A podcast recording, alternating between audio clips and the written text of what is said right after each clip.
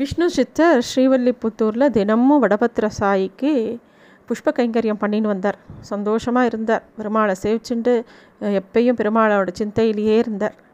அப்போது மதுரையில் ப வல்லபதேவன் அப்படிங்கிற ஒரு அரசன் வந்து ஆண்டுன்னு வந்தான். ரொம்ப சீரும் சிறப்புமாக ஆண்டுன்னு வந்தான். அவனுக்கு வந்து ஒரு வழக்கம் இருந்தது. தினமும் ஒரு மாறு வேடம் போட்டுண்டு அந்த ஊரில் நகர்வலம் வருது. ராஜாக்கள் பொதுவாக செய்யக்கூடிய ஒரு விஷயம். நகர் மக்கள் எப்படி இருக்கா? அவளுக்கு என்ன தேவை அப்படின்னு தெரிஞ்சுக்கிறதுக்காக பண்ணக்கூடிய ஒரு விஷயம். வல்லபதேவனுக்கு கொஞ்ச நாளாகவே மனசு ரொம்ப சஞ்சலமாக இருக்குது ஏதோ ஒரு கேள்விகள் இருந்து எழுந்துட்டே இருக்குது என்னென்னு அவனுக்கு சரியாக பிடிபடலை. அப்போ ஒரு நாள் ராத்திரி இதே மாதிரி நகர்வலம் போகும்போது ஒரு வீட்டோட திண்ணையில் போய் உட்காண்டிருக்கார் அங்கே பக்கத்தில் ஒரு முதியவரும் அந்த தூணில் சாஞ்சுட்டு அப்படியே உட்காண்டிருக்கார் திண்ணையில். அப்போ அந்த முதியவர் வந்து ஒரு ஸ்லோகம் சொல்கிறார் அந்த ஸ்லோகம் வந்து வல்லபதேவனை ரொம்ப யோசிக்க வச்சுது. அந்த ஸ்லோகத்தோட பொருள் என்ன அப்படின்னா மழை காலத்துக்கு வேண்டியதெல்லாம் நம்ம வந்து மித்த எட்டு மாதங்களில் சேகரித்து வச்சுக்கிறோம். ராத்திரிக்கு வேண்டியதெல்லாம் பகலில் தேடி வச்சுக்கிறோம். வ முதுமைக்கு வேண்டியதெல்லாம் இளமையிலேயே தேடி வச்சுக்கிறோம். மறுமைக்கு வேண்டியதை இந்த பிறவிலேயே தேண்டிக்க வேண்டாமா அப்படிங்கிற பொருள்படுற ஒரு ஸ்லோகத்தை அவர் சொல்கிறார் அது கேட்டவுடனே வல்லபதேவனுக்கு ரொம்ப என்னடா இது அப்படின்னு ஆச்சரியமாக இருந்தது.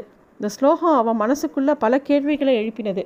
இது என்னமோ எனக்குன்னே எழுதின மாதிரி இருக்கே இந்த ஸ்லோகம் அப்படிங்கிற மாதிரி அவன் யோசிக்கிறான் என்ன அந்த முதல் மூணு வாக்கியமும் அவன் பண்ணிட்டான். அந்த கடைசி வார்த்தை கடைசி வாக்கியம் இருக்கே. மறுமைக்கும் அடுத்த பிறவிக்கும் நம்ம எதுவுமே இப்போ தேடிக்கலையே.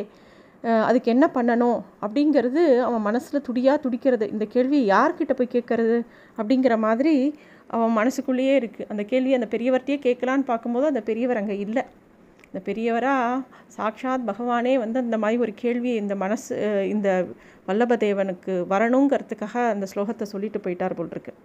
அவன் அவருக்கு தெரியல எங்கே பண்ணுறது யார்கிட்ட கேட்குறதுன்னு நேராக தன்னோட அரண்மனைக்கு போகிறார் தன்னோட குருவும் வேத சாஸ்திரங்களில் வல்லவருமான செல்வ நம்பிக்கிட்ட போய் இந்த விஷயத்த சொல்கிறார் இதுக்கு என்ன அர்த்தம்? எப்படி இதுக்கு எனக்கு விளக்கம் சொல்லுங்கோ அப்படின்னு கேட்கும்போது அந்த செல்வ நம்பியும் ரொம்ப ஞானஸ்தர். அவர் வந்து இந்த கேள்விக்கு உடனே பதில் சொல்லலை. இது வந்து ஒரு பெரிய கேள்வி. இதை நான் மட்டும் சொல்ல முடியாது. நான் சொல்லி அந்த அந்த விஷயத்தை நான் வந்து முடிச்சிடக்கூடாது.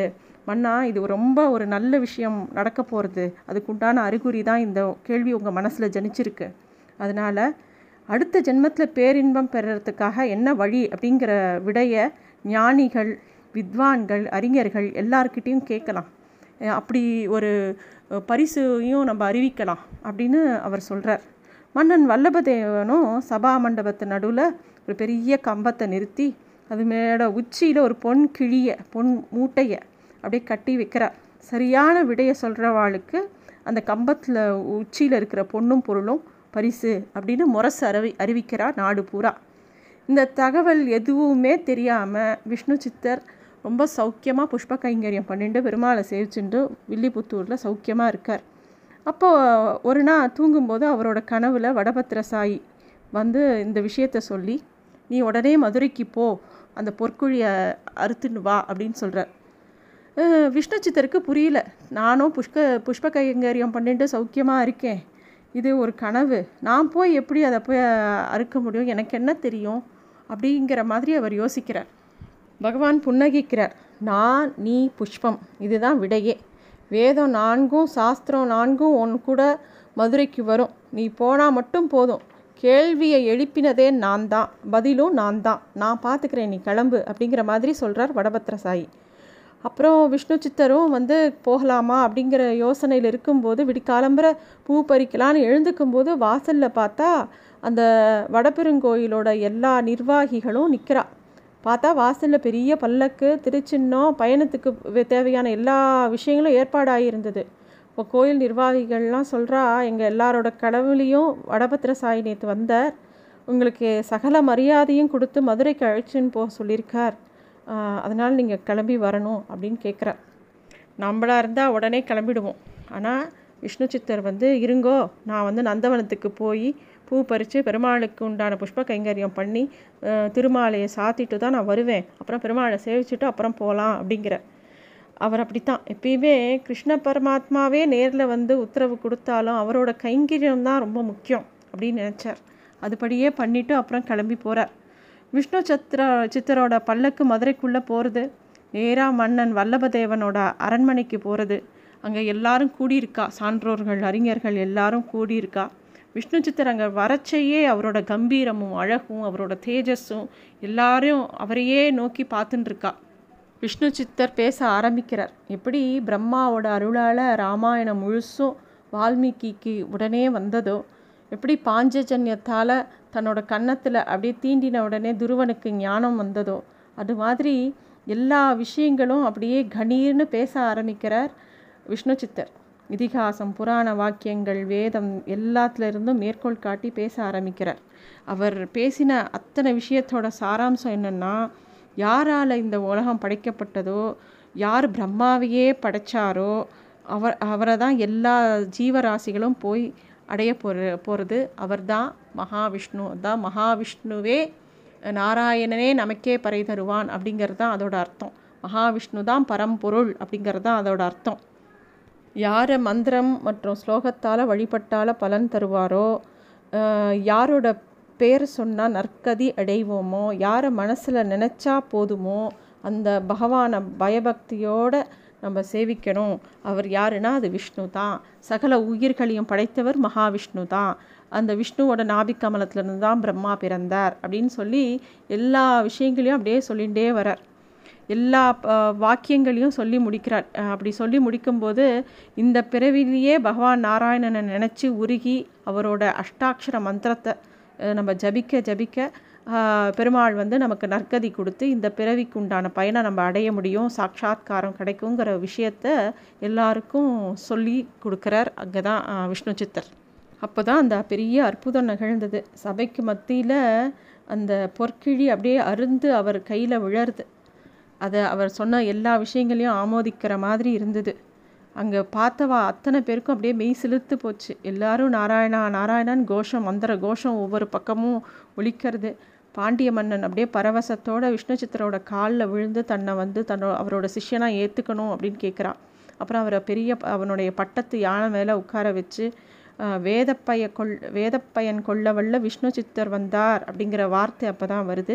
வில்லுப்புத்தூர் வேதக்கோன் வந்தார் அப்படின்னு சொல்லிட்டு அவருக்கு எல்லா அவர் அதனால தான் பட்டர் பிரான் அப்படிங்கிற பேரும் அவருக்கு சொல்லி அவருக்கு எல்லா மரியாதையும் பண்ணுறான் அவரை கொண்டாடி கொடைய கொடி சாமரம் விசி விசிறி அவரை நல்ல மங்கள வாத்தியங்கள்லாம் வாசித்து அவர் அப்படியே அழிச்சின்னு போகிறா அப்படியே அந்த இடத்துல எல்லாரும் அவரை சேவிக்கிறா. அப்போ இன்னொரு ஒரு அதிசயம் நடக்கிறது. அப்போது வானத்தில் திடீர்னு பெரிய வெள வெளிச்சம் கிளம்பித்து மாமன்னன் விஷ்ணு சித்தர் கூடவே நடந்து வந்த மந்திரிகள் அந்த சபையில் கூடியிருந்த எல்லா பண்டிதர்கள் வேத வித்துக்கள் எல்லாரும் வானத்தை நோக்கி பார்க்குறா ஆகாயத்தில் அந்த ஒளி பிரவாகத்துக்கு நடுவில் புன்முறுவலோட ஸ்ரீமன் நாராயணனும் ஸ்ரீதேவியும் பூதேவியும் சங்கு சக்கரம் உட்பட பஞ்சாயுதங்களோட பெருமாள் அனந்த சூ கோடி சூரிய பிரகாசத்தோட திவ்யமங்கள ரூபமாக கருட வாகனத்தில் அப்படியே பறந்து வர காட்சி கொடுக்குறார். அப்போது ஆழ்வா இது விஷ்ணு சித்திர பொருட்டு அங்கே இருக்கக்கூடிய வல்லவதேவன்லேருந்து ஆரம்பித்து அங்கே இருந்த அறிஞர்கள் அங்கேருந்து எத்தனை பேருக்கும் பெருமாளோட காட்சி கிடைக்கிறது. தான் ஒரு ஆச்சாரியனை முன்னிட்டு இருக்கும்போது தான் எப்பயுமே பகவானோட அருள் கிடைக்குங்கிறது இங்கேயும் தெரியறது நமக்கு. எப்போ விஷ்ணு சித்தர் இதுதான் பிரமாணம்னு சொல்லி அவரை சொல்கிறத எல்லாரும் ஏற்றுக்கிறாளோ எப்போ அவளை அவரை ஆச்சாரியனாக ஏற்றுக்கிறாளோ உடனே பகவான் காட்சி கொடுக்குறாரு அத்தனை பேருக்கும். கூடியிருந்த எல்லாரும் பெருமாளையே பார்த்து சேவிச்சின்னு இருக்கா அப்படியே பெருமாள் ஜொலிக்கிறார். பூமாதேவியும் ஸ்ரீதேவியும் பார்க்கறச்சு அவருடைய பார்க்கும்போது எல்லாரும் அப்படியே ஆச்சரியத்து போய் அவள் யாருக்குமே வார்த்தைகள் வரலை. எல்லாரும் கைகூப்பின்னு நிற்கிறா இதை பார்க்குறார் விஷ்ணு சித்தர் அவருக்கு தாங்கலை. அவருக்கு உடனே இவ்வளோ நேரம் ஞான விஷயங்களாக பேசி தத்துவங்களாக பேசி மகாவிஷ்ணுவே பரம்பொருள்னு சொல்லிக்கிட்டு இருந்த அவ்வளோ பெரிய மகான் திடீர்னு அங்கே பகவானை பார்த்தோன்னே அவர் மனசுக்குள்ளே தன்னோட குழந்த கிருஷ்ணன் தான் ஞாபகத்துக்கு வரான். உடனே இத்தனை பேர் இந்த குழந்தைய பார்த்து கண்ணை வைக்கிறாளே குழந்தைக்கு திருஷ்டி பற்ற போகிறதே அப்படிங்கிற ஒரு எண்ணம் அவருக்கு வருது. அவர் உட்காண்டிருந்த யானையோட வேலை இருந்த மணியை அப்படியே எடுத்துக்கிறார் கையில். பெருமாளுக்கு காப்பு பாட ஆரம்பிக்கிறார். கண்ணு பற்றக்கூடாதுன்னு சொல்லிட்டோம். அப்போ தான் இத்தனை நாள் புஷ்ப கைங்கரியமே பண்ணிட்டு இருந்தவர் எப்போ பார் கிருஷ்ணா கிருஷ்ணான்னு சொல்லியிருந்தவர். வேறு எந்த வார்த்தையும் தெரியாதவர். பல்லாண்டு பல்லாண்டு பல்லாயிரத்தாண்டு பல கோடி நூறாயிரம் மல்லாண்டு திந்தோள் மணிவண்ணா உன் செவடி செவ்வி திருக்காப்பு. அடியோமோடும் நின்னோடும் பிரிவின்றி ஆயிரம் பல்லாண்டு வடிவாய் நின்வல மார்பினில் வாழ்கின்ற மங்கையும் பல்லாண்டு வடிவாசோதி வளத்துறையும் சுடர் ஆழியும் பல்லாண்டு படைப்போருக்கு முழங்கும் அப்பாஞ்ச சன்னியமும் பல்லாண்டே அப்படிங்கிற காப்பை பாடுறார். இது வரைக்கும் வெறும் கிருஷ்ண ஜபம் மட்டுமே பண்ணியிருந்தவர். ஒரு பாட்டு இல்லை. பன்னெண்டு பாட்டு பாடுறார்.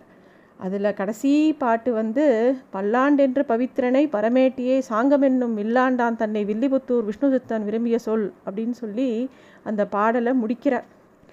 பகவானுக்கே அந்த அன்பு தாங்கலை. கூட இருந்த ஸ்ரீதேவியும் பூமி பூதேவியும் கூட நெகிழ்ந்து போயிடுறான். எப்படி ஒரு அன்பு?